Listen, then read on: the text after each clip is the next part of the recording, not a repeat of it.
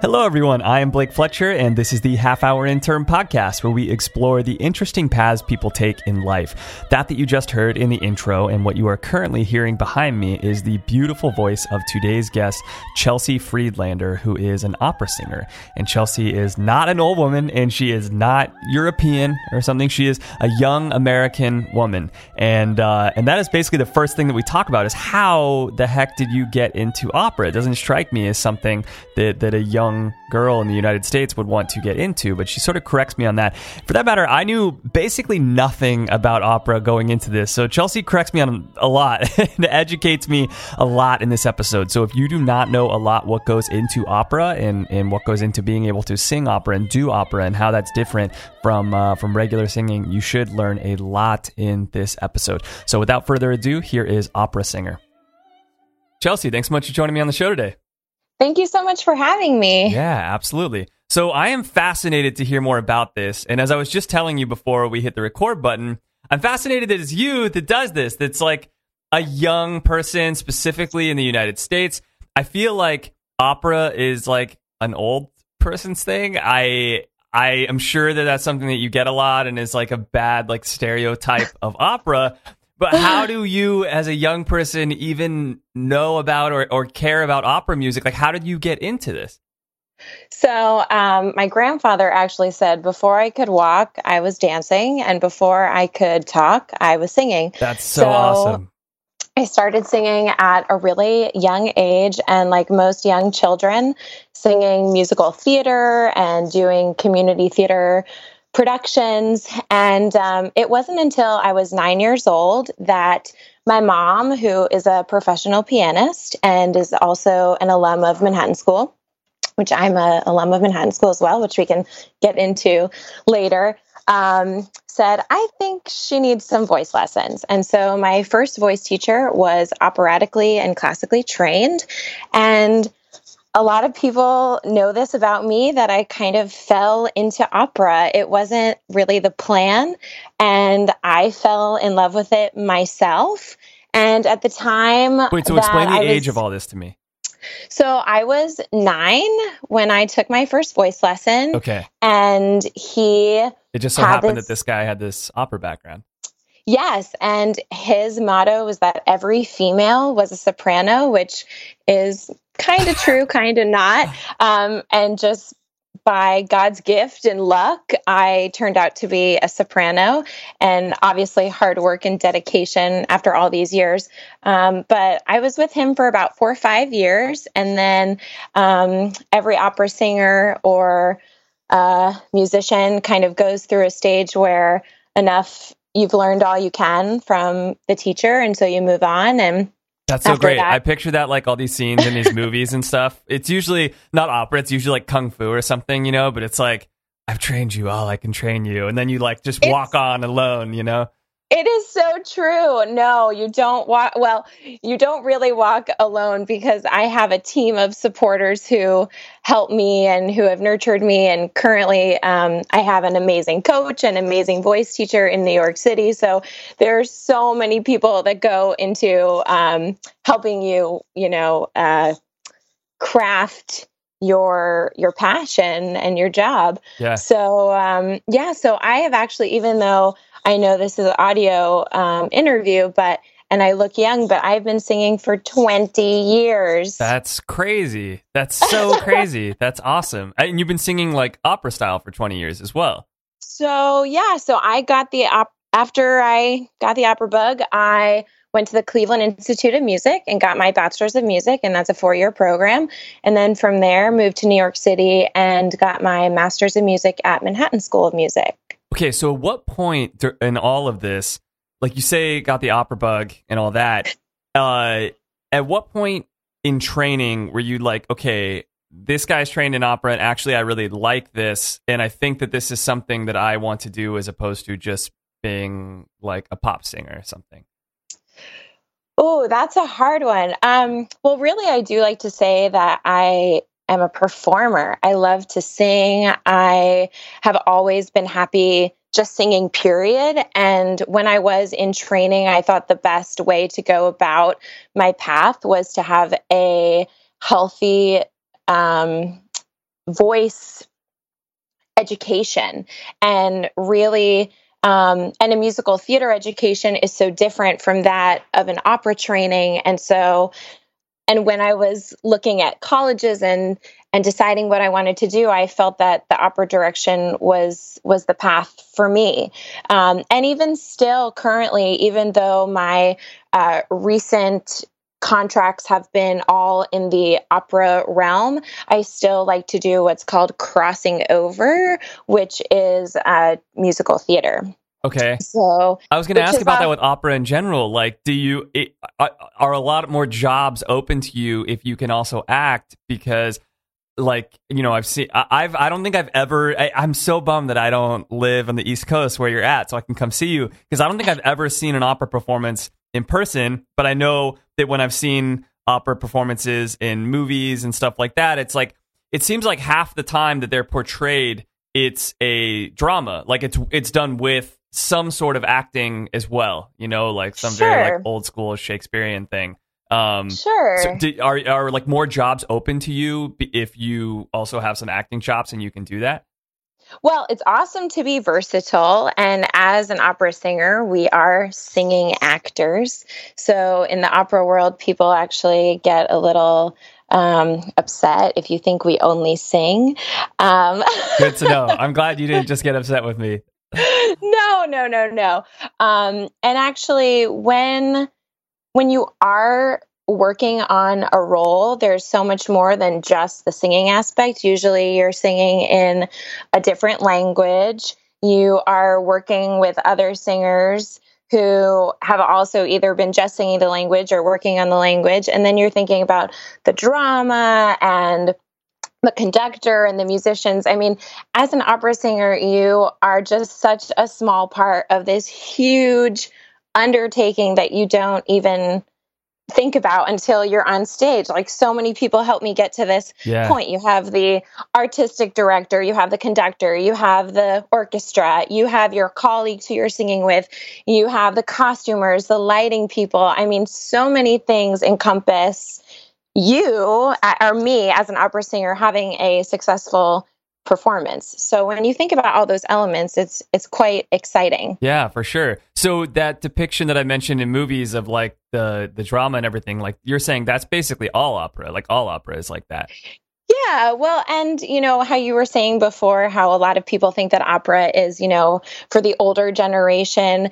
It is definitely becoming more current. And if you think about um, a lot of the opera themes, most of the opera themes are things that we deal with day to day love, sex, revenge, jealousy, happiness. I mean, these are key elements in life. Um, but I think there is just, there just still happens to be that stereotype of, you know, opera is a higher art form. And um, there are quite a few opera companies who are trying to modernize opera to make it more relevant so that we do have young people like myself singing, but also young people in the audience. Um, attending opera because we need that for that reason do they do some operas in english now and and so people can like understand the the drama behind the music and like what's happening they do. So uh, the main languages that operas are sung in are number one English, but uh, the most popular is French, Italian, and German. And during my time in school, I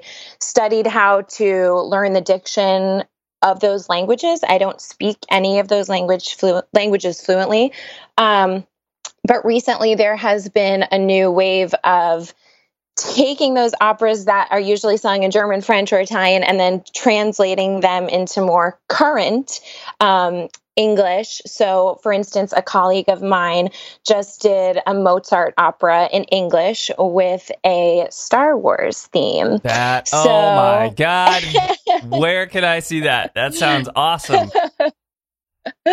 so um, so you know is or like um, another opera company that i'm actually going to be working for did the elixir of love in a 1950s diner style. So um, you know people are being inventive and creative trying to get more people in the seats. Yeah that's really cool.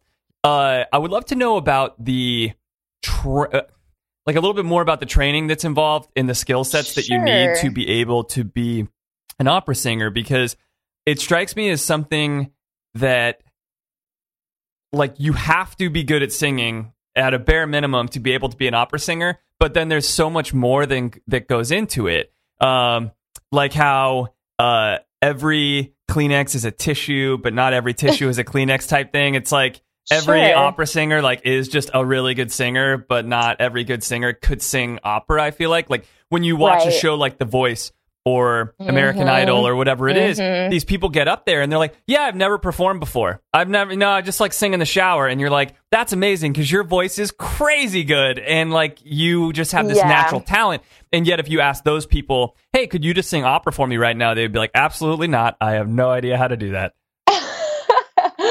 uh, that's a loaded question.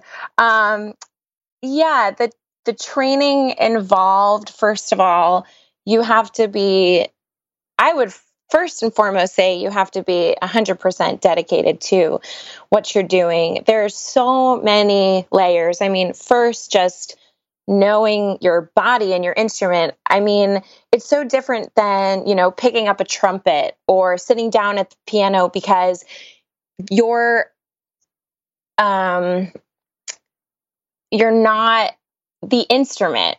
I am my own instrument. So what I eat, what I drink, what I do, sleep, Damn, everything. That's a really good point. Everything is affected. You know, like my mom, she can play the piano when she's sick, has a sore throat, and a lot of instrumentalists can do that as well. Um, and of course, singers sing when they're sick, and you navigate that when you get to that point. And um, usually, many of the times with some of these opera companies, there's not a cover for you, meaning an understudy or someone who can step in, you know, last minute if you really are sick. So you have to learn those things about your instrument. Um, why is that? Is that because your voice is very specific to the role, or you know, like why would they not have a backup of some sort? Because these opera companies unfortunately don't have the means to have more people in the event. I mean, of course, bigger places like the Metropolitan Opera Company and bigger houses, they have people, God forbid something happens. Um, but just the contract that I recently did, if something happened to me, that would have not been good because there was no one to sing my role. Wow. So, um, so it's it's a lot about you know self care and you know saying no to a lot of things, which you learn early on, um, and you learn through mistakes too, um, and what you can and can't do. But um, the training of singing is definitely something that is taken seriously amongst opera singers and making sure that your technique is something that you'll have for 20 30 plus years. The the constant question that i get a lot is how can you sing like that? You must be so tired. Isn't your voice hoarse? Well no because this is the things that I've been training how to do um, are just part of my everyday now. The thing that I'm mostly tired is my body because I'm usually exerting so much energy and breath support. And those are key things that you learn early on to help you. And of course, every performance is a different experience. You learn about nerves, you learn what food you like to eat before. Um, every singer has their own regime of sorts.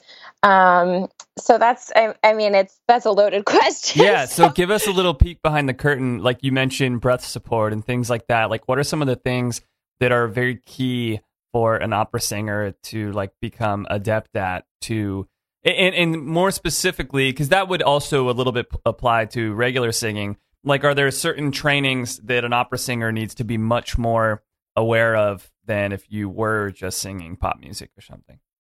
Sure. Well, the most important thing about opera is that we are not mic'd. So we are trained to. Holy crap. I never knew that. you have got to be kidding me.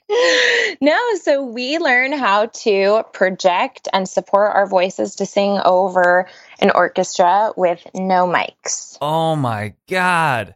That's incredible. now, yeah. going back to you talking about how tired you should be and stuff, like that makes so much sense. That's incredible yeah. So, well, I mean, and you're tired because you're running around the stage, you're in a costume, you're in a wig, you have lights. I mean, sometimes you get to the theater two, three hours beforehand if they're doing your hair and your makeup. So, there's a lot of downtime. So, you have to learn how to energize yourself before you even step out on stage. Um, but yeah, kind of uh, talking about you know behind the curtain and some things that are important is definitely breath support. That is the number one most important thing. Um, the vocal folds are the two vocal folds you have and they are the width of a dime. And when you sing and you breathe you, they come together and they vibrate. And so we are using such a small um, part of our of our bodies to produce you know massive sound that um, you know and every voice is different and every body is different. So you don't get the same thing um, but uh, you know and not everyone can can do what we do. And it's also very a very subjective art form because you can sing wonderfully but you might not look the part or you might not be tall enough for the, your love interest who they're casting who's maybe six feet tall and i'm five two so yeah, there's totally. so many other you know things that go into the business as as well um, that sometimes you never know about because you walk into an audition and you sing the absolute best you can. And if they like you great. If they don't then i just say it's not meant to be. So yeah for sure. How would yeah. you rank or i shouldn't say how would you rank. How does it seem like they rank the different things in an audition? Like where does your voice fall on all of this versus like your appearance and your acting and all that. Like, is does voice just so highly trump the other things, or not really? Like, the, the, everything needs to get weighed evenly. I definitely would say it's. I, I would hope it's a combination of everything. Also, when you go to your auditions, um, me myself i cater my audition package which means we when you go to an audition you bring four or five of your best representative pieces. Usually it's one in each language and you get to start with your selected piece and then they sometimes choose a second piece. But um, as you go into your auditions you hope that you can figure out you know what is that opera company presenting this year? Are they presenting a contemporary opera that's sung in english? Well i have a contemporary opera piece that i like to sing. And um, as much as you want to give credit to the people who are listening to you and sometimes they've listened to four or five hundred singers in a few days you want to give them like a little wink and a nudge to help them out that you could be right for the thing that they're presenting because sometimes um, in opera and musical theater, casting directors or opera directors um, aren't as creative as you would think. So mm. sometimes you have to help them by saying, "Oh yes, well I sing this piece and it's similar to what you're presenting, so don't you think I would be a good fit?" Right. You know, I mean, you're you're saying that but not through through your audition. So it's really tricky. Um, I am going to Chautauqua Opera this summer, and they auditioned 900 singers, huh. and I am one. so as you were saying before you think you know i know you've never interviewed an opera singer but there are a lot of us who are young and still very green and you know wanting to potentially lead this operatic lifestyle and it is very competitive. What is the, the is there is there a a sorry uh, trying not to stutter over myself here. Is there a, a really common backstory that you hear a lot from other young opera singers? Like your backstory of oh my teacher was into opera so that's kind of what led me into this what I thought it was going to be was your parents, like ahead of time, or even your grandparents or something like that. Um, is that the most common thing that you see? Is like, oh my my mom was an opera singer, my dad was an opera singer, and now I do it. Or what are the ways that you find that young people are getting into opera? Yeah, um, I think everyone's story is a little different. Um, I'm just lucky that I had a musical background, and from a very young age, my mom was always accompanying me. So that really helped strengthen my musicality and her ear, and knowing that it was time to find a voice teacher.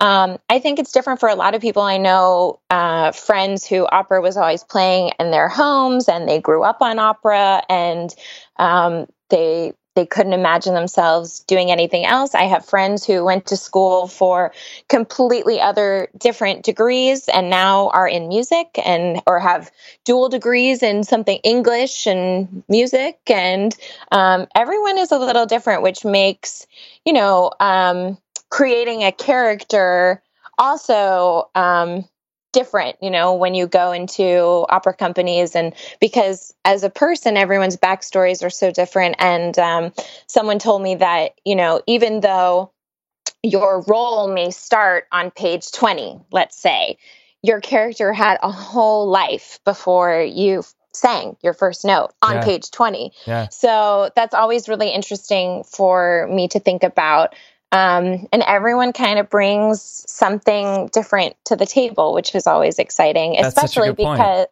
yeah, and especially because uh, some of the most famous operas, like I just sang in Carmen and I sang the role of Frasquita, there are a million people who have sang this role, which is like the gypsy sidekick to Carmen. And I mean, if I interviewed 20 other girls who sang the same role as me, I'm sure we all would say something different about our character, which is just um, another layer of artistry when it comes to honing our craft and the singing and it's delicate balance of of many things. I love that. That's so cool. Um, yeah. I would love to know more about what in your eyes makes sort of a quote unquote good opera singer versus a not good opera singer. Um, and, and if and if in that maybe so that way you don't have to just say oh this is good this is bad. If you can talk to us just about like differentiation in in opera voices as well and how you differentiate sure. yourself, how other people differentiate themselves, because again it is as uh, clearly like a layman that knows nothing about anything. Um, when when I see opera in in film or television, it looks very similar to me always, you know, and sounds sure. very similar to me. Versus when I, I, I think about other genres of music, it's like, oh, this person sings with a raspy voice. This person sings with a clear voice. This person sings with that type of voice. And I feel sure. like I imagine some of those things you're just kind of not allowed to do in opera. Like you can't be a raspy opera singer. You can't be a twangy opera singer. Like sure. it's like, come on, dude, get out of here with your opera twang. Like that's not allowed. So what what are the ways in which people do differentiate and what are the things that kind of classify as good opera? Okay, well, the thing that came to me right when you were asking that question was um, there has been a tradition in opera that's and, and in musical theater actually that's called park and bark which means you just stand and you sing. And this tradition has become very boring to us um, as performers and audience members because you don't want to just sit and watch someone you want to sit and watch someone sing but you want to feel their emotion whether they're singing in english or not. Um, and so this is something that is not so good. what you were saying, not so good. Um, when I listen to singers, there's so many things that I I like to um, that are good to me. Which is you hear the expression in their voice, and maybe a few notes in particular aren't perfect and they aren't beautiful because there is emotion in the voice and you're not doing this park and bark which is just standing there and and singing. Um and there are so many um things that make up just a great artist and that's one of them. And and also when you see a young singer or a more established singer that you don't see technique in their face that they're not thinking, okay, well, I need to shape this vowel like this, or I need to be in this particular space in my mouth, and my tongue needs to be relaxed, and I'm thinking about my breath. These are all things that are great for what we call in the practice room. Like you can do anything in the practice room, but then you throw those things away because you get on stage and you just have to rely on that technique and that hard work. I mean, they say it's like what over a hundred thousand hours make a great whatever, you know, singer, interviewer. Um, and so it's all that work that you do aside and then you bring, you know, you hopefully see that um, and you know, and as a artist, I see that with all my colleagues. You know all the work that's been put in. Um, so the things that you about, like and the things that you think probably a lot of other people like as well are noticing emotion and noticing um, just like variance and things like that. Yeah, for sure. Um, there was a great singer, Maria Callas, and she was known for taking dramatic risks, and her singing wasn't always perfect, but you could just close your eyes and listen to her and and you knew that you know that either that gut wrenching feeling of you know despair or sorrow or or just pure joy because you could hear it in in her voice. And um, that's really something that is overall really important. I think to me um, being emotive but sometimes it is a balance of making sure you're not so emotive that you still can't have the beauty in your sound yeah. Um, that you've worked on so yeah. hard that I, you know, that I still work on. yeah, for sure. It's like yeah. you can't let this like flame of emotion just like burst and like burn up your entire piece. Yes, yes. So, um, but you were talking, you had mentioned before, um, like what kind of singer I am. So, I am a soprano, but underneath that, there's an umbrella of so many different types of sopranos. There's dramatic, there's lyric soprano, there's a coloratura, and it just, the classific, there's so many classifications for singers um, and it's mostly just the type of repertoire that you sing and the types of roles that you get to sing. And so i am i classify myself as a lyric coloratura which means i sing some of the young ingenue roles and soon i'll be um, getting into more leading lady roles that have these special elements musically that classify this type of soprano that I am. And that goes for all the voice parts mezzo, soprano, uh, baritone, bass, tenor. They have their own classifications as well as to what types of roles they will sing. Um, and, you know, as you get older, the voice matures and your look matures. And so, like everyone, you go from doing, you know, younger roles to you know older roles yeah yeah how many different classifications are there between the main and then like the sub classifications like how many things would they branch out to if, if you were like a casting director looking for a role like how many different types of voices could you be looking for? Quite a lot i would say but i think it's always best that you know i have a clear i have a clear sense of the type of singer i am and the types of roles that I will sing. Um, and so that's always a good thing to walk into an audition and know who you are as a singer because sure. a lot of the times when singers and young singers go into auditions, they have all these different roles on their resume and we call it like behind the table. The people behind the table, they don't understand who you are. And then they also think you don't understand who you are right. vo- vocally. Um, so this is really, really important. Um, well, that aside, Chelsea, I think you can sing anything. You know, I think you're like the best opera singer there is. So I think you can sing whatever you want. Well, thank you. Um, it's it's not about always. sing- It's not about singing everything. It's about singing um, healthily and beautifully, and um, you know, representing myself in a way that's going to be um, hireable as well. And I mean that in a positive way um, because you always want to hear a healthy instrument. And, you know, sometimes, like you had mentioned, like The Voice or American Idol, you just see people, their voices might be really spectacular to someone who may not sing at all, but there is a lot of, um, non training that has gone on there, and you see their veins starting to come out the side of their neck, and you see their face getting red, and this is no good. yeah, yeah, for sure. So, and as a trained singer it's really scary to to watch shows like that. Um, and of course you know when i tell people i'm an opera singer they always say oh you should go on one of those shows you know and and that's not uh that's not the goal. Yeah for sure for sure.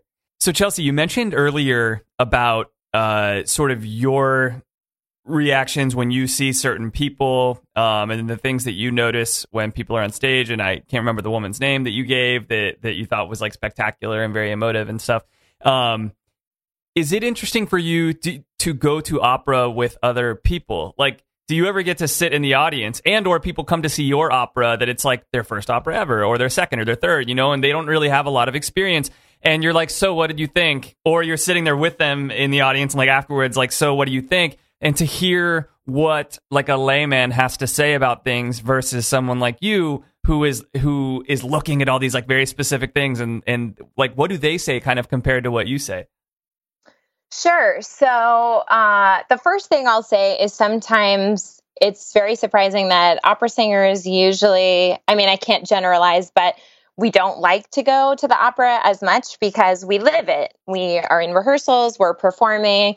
It would be like me saying you're going to watch someone interview someone and that's what you do yeah, for, you know. Totally. Um and so but I will say when I do go to the opera um it's sometimes uh, something that I am preparing. So, for instance, in January, before I went to sing with Dayton Opera, I saw Carmen at the Met, and it gave me inspiration for my character and also gives me uh, just like a little sneak peek of what's to come musically and how I'm going to prepare and things like that. So, um, that's always really exciting because you kind of get to even though as an audience member you're watching what you know is going to happen in a few months for yourself and you kind of visualize how that's going to be for you so that's always exciting that's awesome. for me um, and so i do that a lot i usually see a lot of the operas that i'm going if i if i am able to because um, then it just helps you give like a flavoring of of what's to come, um, which is very exciting and also sometimes overwhelming because you know how much music you have to learn. Yeah, no uh, because, um, but I have totally had the experience of. Uh, friends and family coming to see my performances, having never been to an opera, and just the fact that you're exposing them to something that's brand new is always exciting. And they usually are in disbelief because um, I hope you know talking to me you can tell I'm down to earth and, and open and bubbly and and and I'm I'm pretty short uh, five two and people think I'm I'm much taller and, and bigger on stage and um, it's always really surprising to see what people have to say after. Yeah. Um, but but that, that is really exciting and um, part of the contract that i just did at dayton opera we did what's called opera outreach where we were going into the schools and exposing high schoolers and elementary school students to musical theater and opera. And some students had never heard anyone sing opera. And so the fact that you know, whether it be a student or a family member or a friend who's never seen opera, it's just so exciting to, you know share you know i share a part of myself when i perform and and maybe it'll entice them to go to another opera that you're not in and like i said we we need support in the arts and so Definitely. that's that's something really exciting and even you know if if one of the students who who is in one of the audiences in the winter came up to me and said you know i, I want to do what you're doing and just one student who says that is is everything because you know that you at least touched one person with the music and and what you're doing. Absolutely. So that's always very rewarding. Yeah. So has anything ever stuck out to you um that's like memorable that somebody has told you after a show? Uh like I'm thinking of just in general in life, like it's it's good and funny sometimes to hang out with children. Well, that sounds weird to hang out with children, no, uh, like children that you know, like you know, in your family right. or something. Right. and uh, and because they'll, you know, they observe things that you as an adult just don't observe anymore, you know, and and it's like the funniest thing, and it's like. You know what? Like I don't observe things like that anymore, but I'm glad you did, and it's like it. It's it's not any weirder that you observe that little kid thing than the things that I observe. Like do people that don't know much about opera come and they say something and you're like oh my god that's like the funniest thing that you would even say that. But yeah like that makes sense. Um well just recently we were doing um, myself and three other colleagues were doing this show called cooking up opera for elementary school students. And we did a q&a at the end and we were in chef hats because we were talking about the ingredients that make up an opera rhythm character uh, voice types. And um, the question was, is opera edible? That's so good. and that was, I mean, that's the thing that just comes to mind. And, you know, and, and, you know, for maybe if you're in elementary school, what, six, seven years old, and there are singers who are wearing chef hats, I mean, that's a totally plausible yeah. question. I'm, you're making me realize, like, I got to work on my interviewing skills. Like, that should have been on my list of questions right here. Is, is opera edible? too funny. So you live in New York. Do you have to live in like New York, LA, Chicago, places like that if you want to do this? So if somebody right now is listening and they're like, "Yeah, I have this dream. I would like to do opera." And they live in like the middle of the country. Are they they need to pack their bags and leave? No, definitely not. Um, I say to those people that you just have to be with a great voice teacher, someone who, in your gut, that you trust with your instrument because you only have one instrument um, and you make opportunities for yourself if you're in a place that you can't go to auditions but um, New York seems to be the hub of where the opera auditions are, and all the opera companies from the United States and even Europe come to New York. Mm-hmm. So that seems to be a good place. Um, and of course, you know, nowadays with the internet, there are plenty of places where you submit your materials and things like that. So, New York is not the end all be all, but currently I'm a little transient with my contracts um, as I I'm going to Chautauqua Opera and I'll be there for seven and a half weeks. And in the fall, I have some upcoming contracts.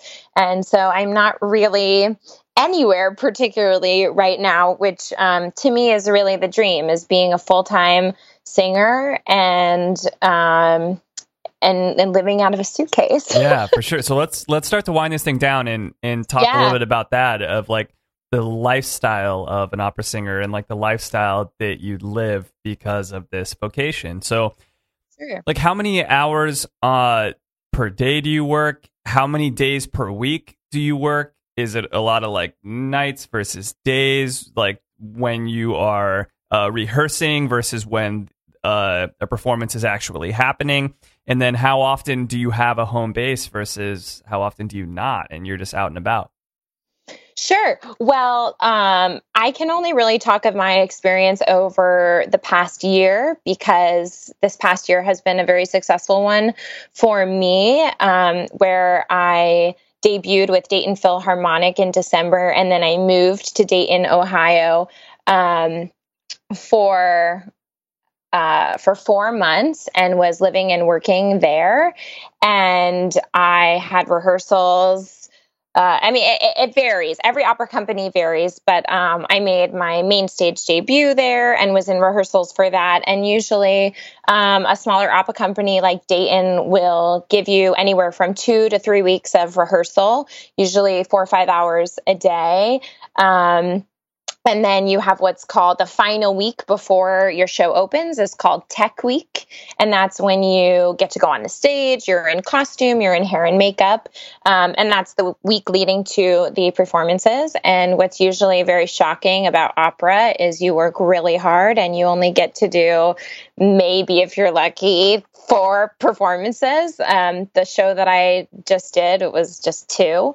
So uh, you really wow. In- so all of the all of the learning, like, and it's like a different language and everything for the most part, and all yep. of that goes into like two performances, and it's like, oh, hey, glad you spent all that time learning German. Yep, yep. So, uh, so yeah, so I um I, I, did this main stage debut and then I stayed on to do this artist in residence program, which includes the opera outreach that I talked about, um, which was two performances. And we were doing uh, school time shows. So that was anywhere between, you know, eight o'clock in the morning until maybe one, two o'clock in the afternoon. Uh, and then my contract ended with another main stage um, production, which is similar schedule as what I had just talked about. Um, I'm currently on a little break Uh, and usually there is no real break. Uh, I have been working ferociously on music for my upcoming contract because whenever you get to your contract, it is in your contract that you are learned and memorized and ready to go. Hmm. And I'm working on a very difficult contemporary opera by Philip Glass who is a minimalist, which you can do some research on. Um, and it's very difficult with uh, poems by Allen Ginsberg, who is a very free flowing poet. And it has been um, challenging, but hopefully, but hopefully very rewarding once it's on its feet. So um, these past uh, two weeks that I've been, you know, quote unquote off, I've been working on that and going into the city and seeing my vocal coach who helps me with uh, the more dramatic things and my diction. And then this week I went into the city and saw my voice teacher who helps me with all of my more technical aspects of singing. Um, and so, like I was saying, my team of of people. Yeah, no and uh, yeah, and um, I'll come back to Chautauqua and uh, the end of summer, beginning of fall is when a lot of opera singers get ready for auditions for the following season. So we audition for we audition in 2017, but a lot of the things that we are contracted for will be for 2018.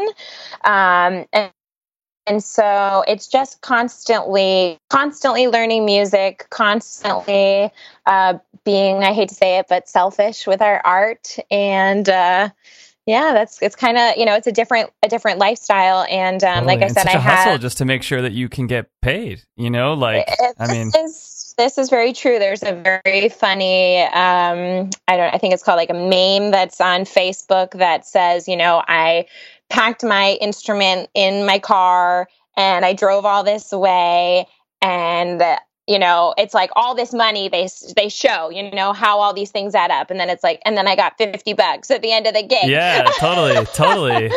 But uh, but uh but you know what? If if you love what you do you'll never work a day in your life and this is the path that that I'm on currently and I'm in it for for the long haul for now yeah that's great um yeah. All right, so let's go ahead and finish this thing up with any sort of advice that you would give for someone that either wanted to make a career in opera or that wanted to just make a career in singing in general. And this can be like practical advice, it could be like philosophical advice, like whatever whatever you deem fit. Sure. Well, I think the most important thing uh, for any career is to be a good colleague. I totally believe in karma and it all coming back to you. And there's been numerous times I've been at auditions and a soprano who's similar to me is asking if someone has the music for something. And so you all, you just always want to put your best foot forward um, in that regard